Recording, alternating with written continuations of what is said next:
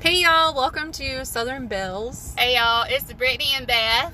So, we're glad that you could join in with us today to listen. Again, if you're interested, you can follow us on Facebook at Southern Bells Faith, Food, and Fitness. And we hope that you enjoy today's episode.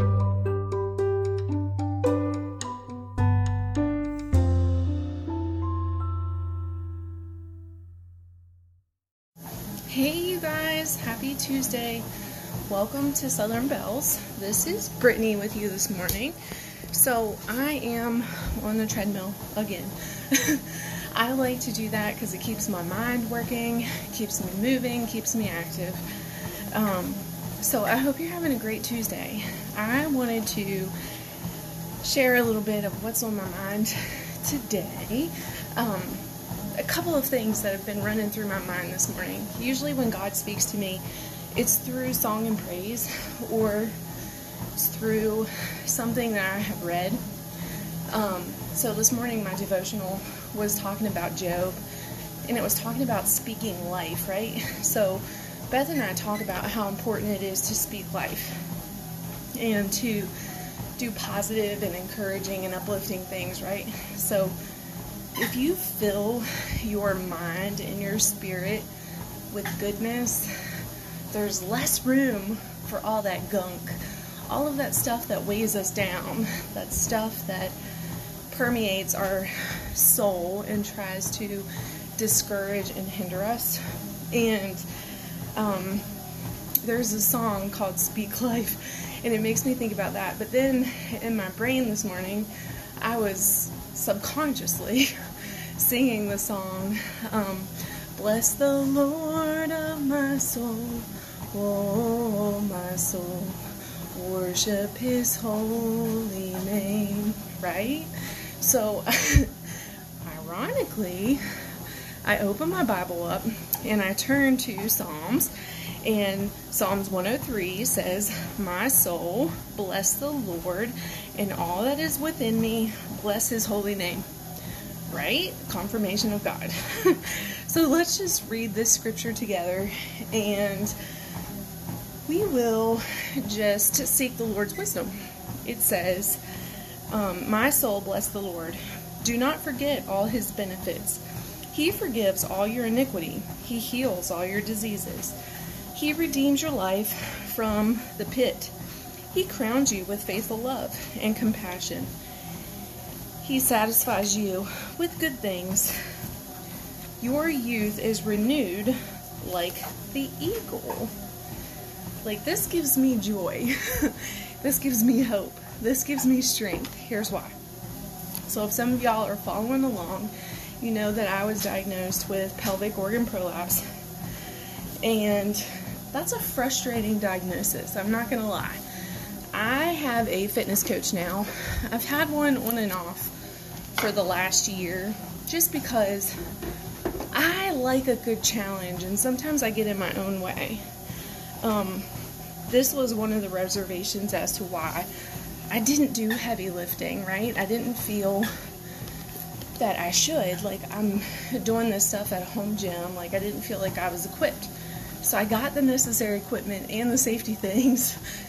And just recently, like I'm talking Christmas time, started doing some pretty serious heavy lifting. And um, I don't go to the doctor often, y'all. Like, I literally will go to the doctor only if I need to. Um, I do try to stay on top of things like my annual checkups, of course. So I waited for my annual appointment.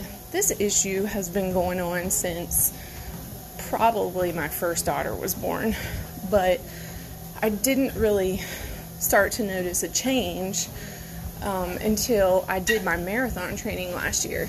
And they were subtle changes. Like, it wasn't anything like overly drastic. Some women y'all, if there's some men listening to this, I apologize, but this affects you too, so it doesn't hurt you to listen. Um, some women can literally feel the organs on the outside of their body. I do not have that problem, thankfully. Um, But that's another reason why you need to pay attention to your body and be in tune a little bit with your body. So, when after when, during my marathon training, I was just having some different things going on, some like pelvic pressure on one side. I've always had that, and um, some changes with my bowel habits that I just noticed, and they were a little bit concerning. So when I saw my oncology doctor for my annual checkup, no, I don't currently have cancer, but I am being preventative because it runs like wildfire fire through our family. Um, she's like, listen, you're not going to want to do surgery for this anyway, so why don't you go to a physical therapist? I'm like, okay, sure. Y'all, like, the insecurities of yourself going to the gynecologist is a little bit different when you go to a pelvic health specialist because it's the same, right? Essentially, you're doing the same. Being a physical therapist, I know and appreciate the work of physical therapists. So I, w- I agreed to that. But I felt like while it helped some, the type of physical therapy can vary from practitioner to practitioner. So um, we did it for a while it got better, but it never completely resolved. And I was like, well, I'll just hold off and wait, and I'll talk to my gynecologist again in the fall and see what she might recommend. Well, um, the midwife is actually who checked me at my annual appointment. And she's like, you know, if you're still having trouble in a couple of months, then we'll have the actual doctor check you. Well, I ended up having an appointment with her in January. So I went ahead and was like, listen, this is what I've noticed. This is what's going on. She's like, let me check you. So she went ahead and checked right then. And that's when she made the referral. God works these things out, right? So um, the referral was made for me to see a urogynecologist. And I went and um, saw him and met with him. Awkward, yes. Informative, yes conservative? Absolutely. But here's the thing, right? So I get this new diagnosis. Of course, me knowing a little bit, I dove into the research, dove into the options, and found some interesting information. But then I also get in my own way, right? Like I overthink things. So I'm like, oh, I can't be lifting this. I can't do that. I can't do that. Wrong. Like the only thing he told me to pretty much avoid was marathon training. He's like, that long of endurance running is not good on your pelvic organs, um, except especially if you were where I'm at right now. So, I um, I made a choice to not completely give up my running because I enjoy it, but I am learning so much more about my body and trying to overcome things that you know, by science standards, will not go away without surgical intervention.